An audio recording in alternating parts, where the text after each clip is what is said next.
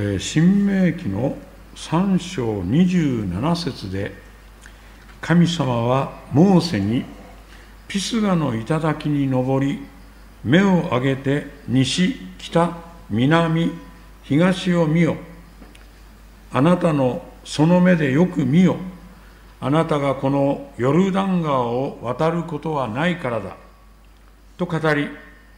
神様の恵みはモーセに対して十分です。よく私の使命を果たしてくれました。とねぎらいのお言葉をかけられました。新明記の34章の一節にはモーセはモアブの草原からネボ山すなわちエリコの向かいにあるピスガの頂に登ったとあります。ですからネボ山とはピスガの頂でもあります。聖書地図の4を見るとネボ山は死海の東岸ルベン族の割り当て地の中にあります。ここでモーセは天に帰っていくわけです。ここでモーセはカナンの国を見渡すわけです。この近くの山の上にベテペオルという町がありました。3章29節こうして私たちはベテペオルの前にある谷にとどまったとあります。ですからイスラエルはネボ山すなわちピスガ付近の山の上にあるベテペオルの町の前にある谷に集まっていたということが分かります。ここまで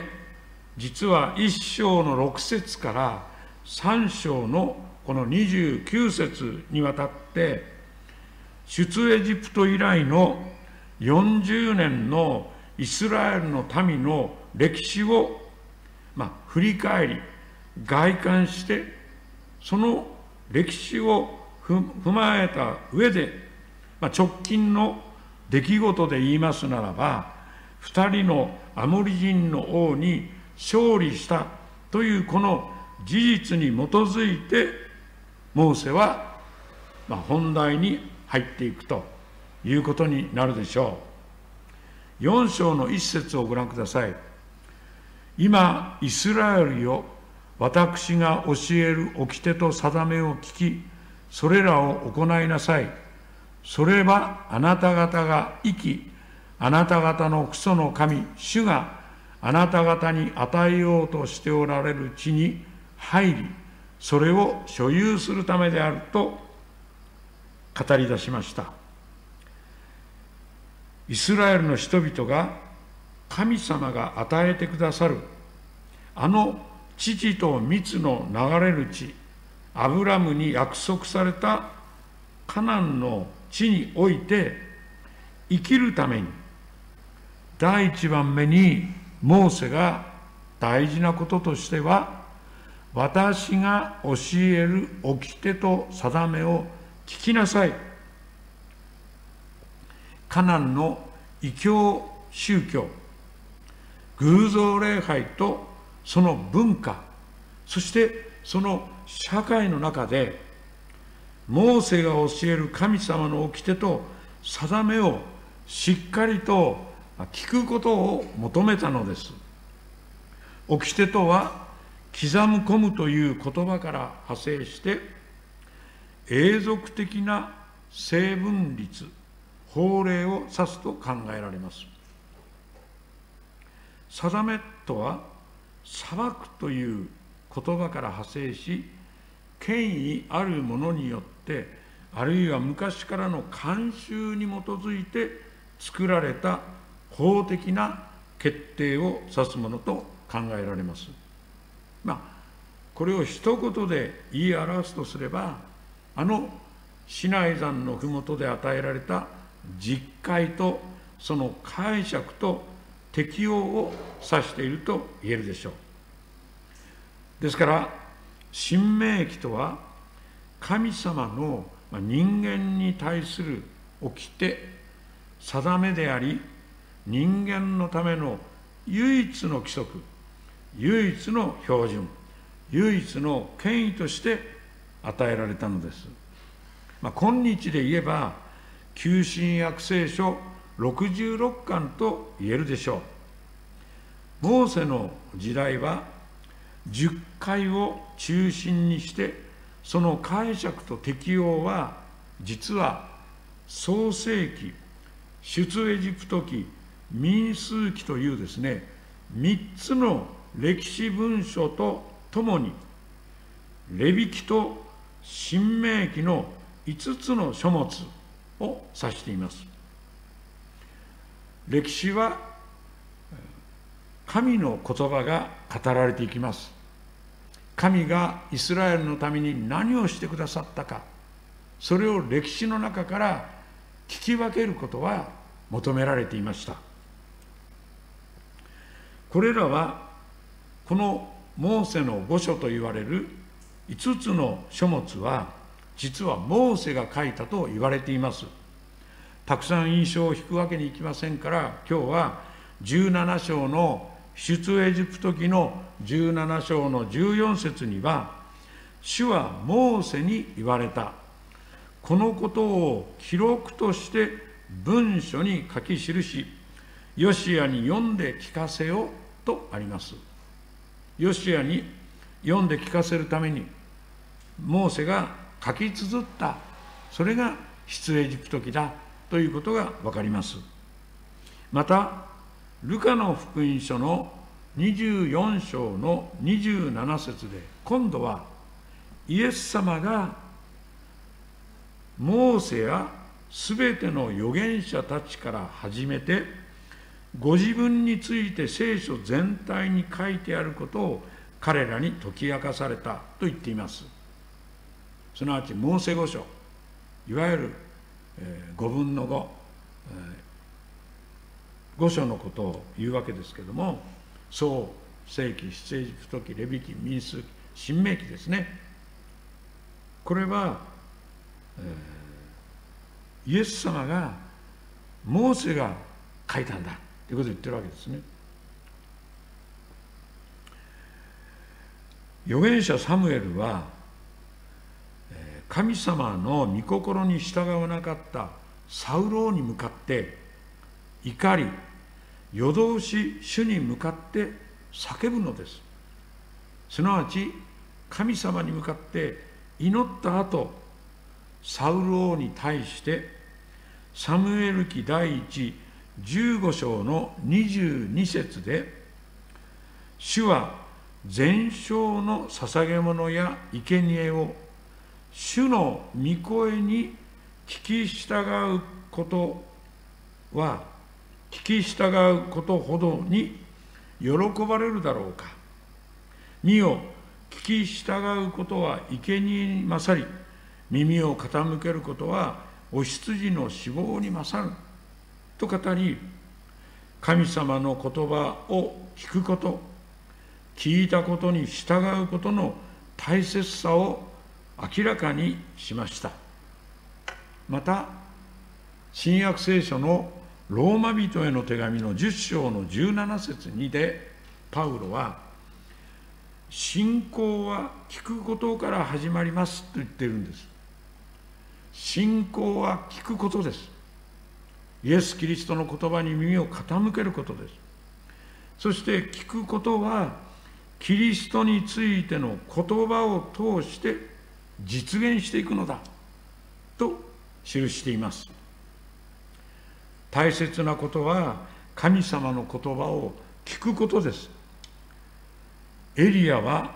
神の山ホレブで神様のかすかな細い声を聞き分けました。神様は私たちが実は聞き漏らしてしまうほどのささやくような細い細い声で実はお語りになるのです。私みたいに大きな声で語るわけではない。だから私たちがその聞き漏らしてしまうような細い声を聞き分ける私たちの心の準備が求められているのです。毎日毎日慌ただしく過ごす場合私たちはやっぱり神様のかすかな細い声を聞きそびれてしまってはいないでしょうか。言い換えますと霊的なことに敏感に反応する姿勢。すなわち敏感な霊性が私たちに求められている。そうでないと神様の声を聞こうと思ってもそのかすかな細い声細い声を聞きそびれてしまうということです。モーセの時代に語られた神様の掟と定めは今日では先ほど言いましたように旧新約聖書66巻と言えるでしょう。すると神様の声を聞くということは聖書を読み祈ることにつながっていきます。ああ神様そのようなあなたはお考えなのですね。神様私の願いは実はこうなのです。と神様と会話をするのは聖書を読み神様の言葉を聞いてそれに対する私たちの応答これが祈りですから。聖書を読み祈るということは神様と親しく語り合うということです。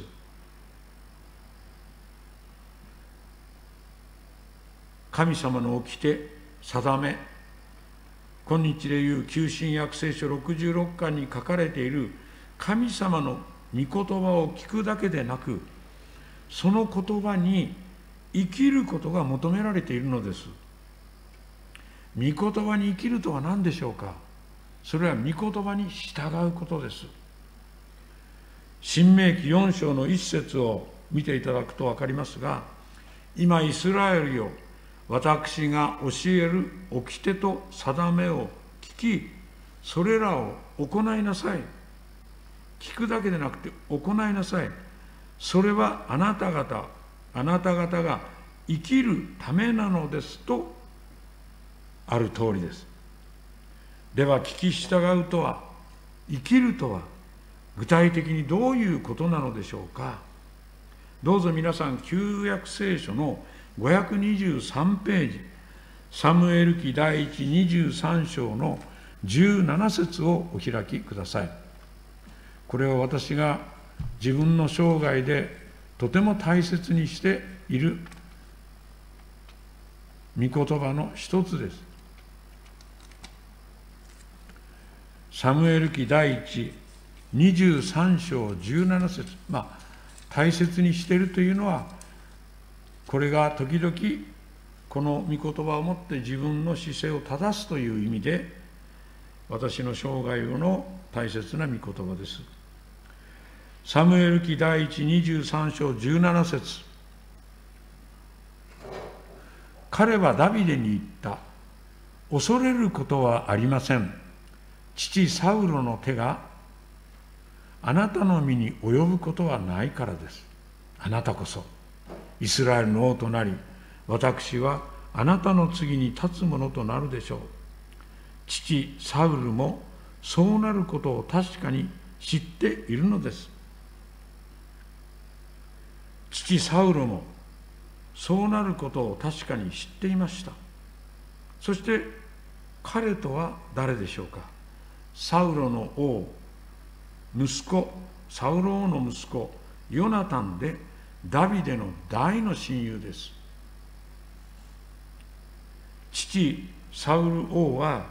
神様から次の王に選ばれているのは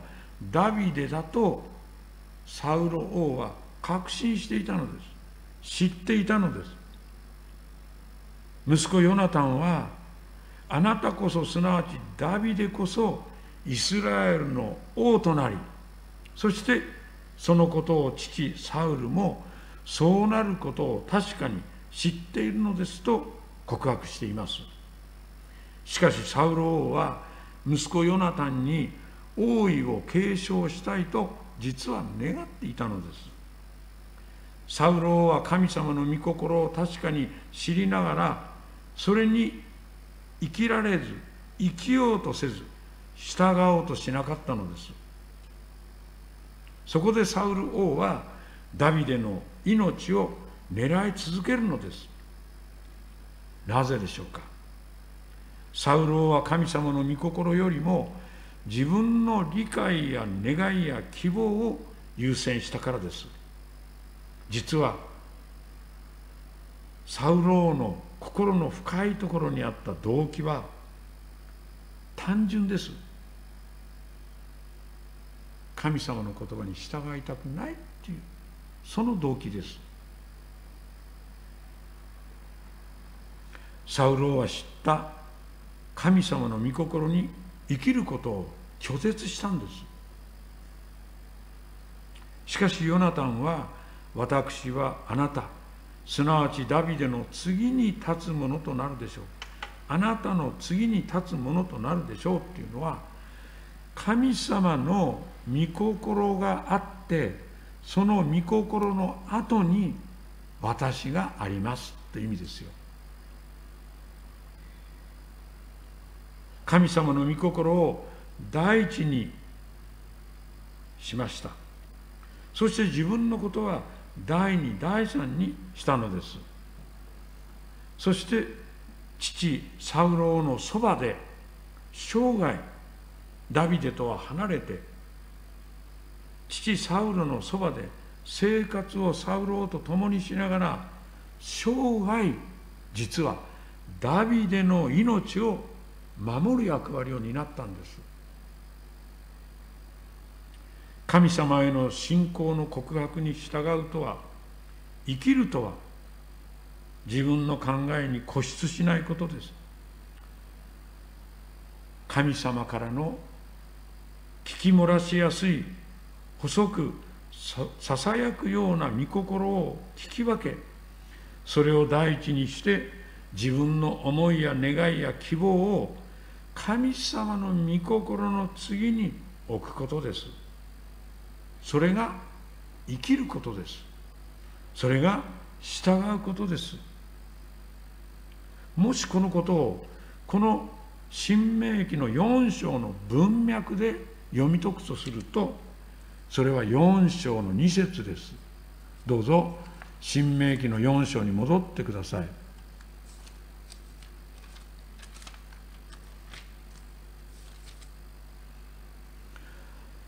私があなたに命じる言葉に付け加えてはならない。また減らしてはならない。ということです。これが神様の言葉を第一にして自分を第二第三に置くことです。神様はこう言っています。でも私はこうです。そうではないっていうことですここは。あなたが命じる言葉に付け加えてはいけないんです。また減らしてもいけないんです。それが神様を第一にするという生き方です。4章の4節をご覧ください。しかしあなた方の神主にすがってきたあなた方は皆今日生きているとモーセからお褒めの言葉をいただくんです。あなた方の神主にすがってきた従ってきたあなた方はみんな今日生きているじゃないか。あなたは神様の御心を行うことができるんだという励ましの言葉であったかもしれません。私たちもこのように主からお褒めの言葉をいただきたいものです。どうしたら従えるのでしょうか？どうしたら生きることができるのでしょうか？私たちはできない自分自身をよく知っています。むしろそれは当然なのです。なぜなら私たちの中に住んでいるアダム以来の罪すなわち単数の罪で表現される現在が存在しているからです。この罪とこの罪によって具体的に犯してしまった罪の数々はイエス・キリストの十字架の死と復活によって全く許されているのです。すなわち過去の罪も現在犯している罪もそしてやがて犯してしまうであろう罪も許されているのです。私たちはそういう立場が与えられているのです。しかし私たちは現在があるゆえに罪許されている罪人でしかないのです。どうしたらよいでしょうか。どうしたらよいのでしょうか？7節です。誠に私たちの神主は私たちが呼び求める時いつも近くにおられると神様をモーセは語ったのです。資源139編1080ページをまた元に戻ってまいりますからなくならないように新明記はなくならないようにして資源の139編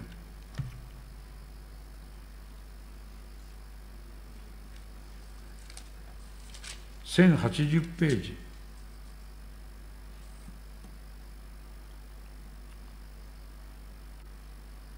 主よあなたは私を探り私を知っておられます。あなたは私の座るのも立つのも知っておられます。おられ。遠くから私の思いを読み取られます。あなたは私が歩くのも伏すのも見守り私の道のすべてを知り抜いておられます。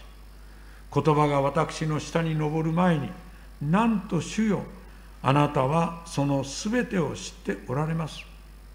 あなたは前から後ろから私を取り囲み御手を私の上に置かれました。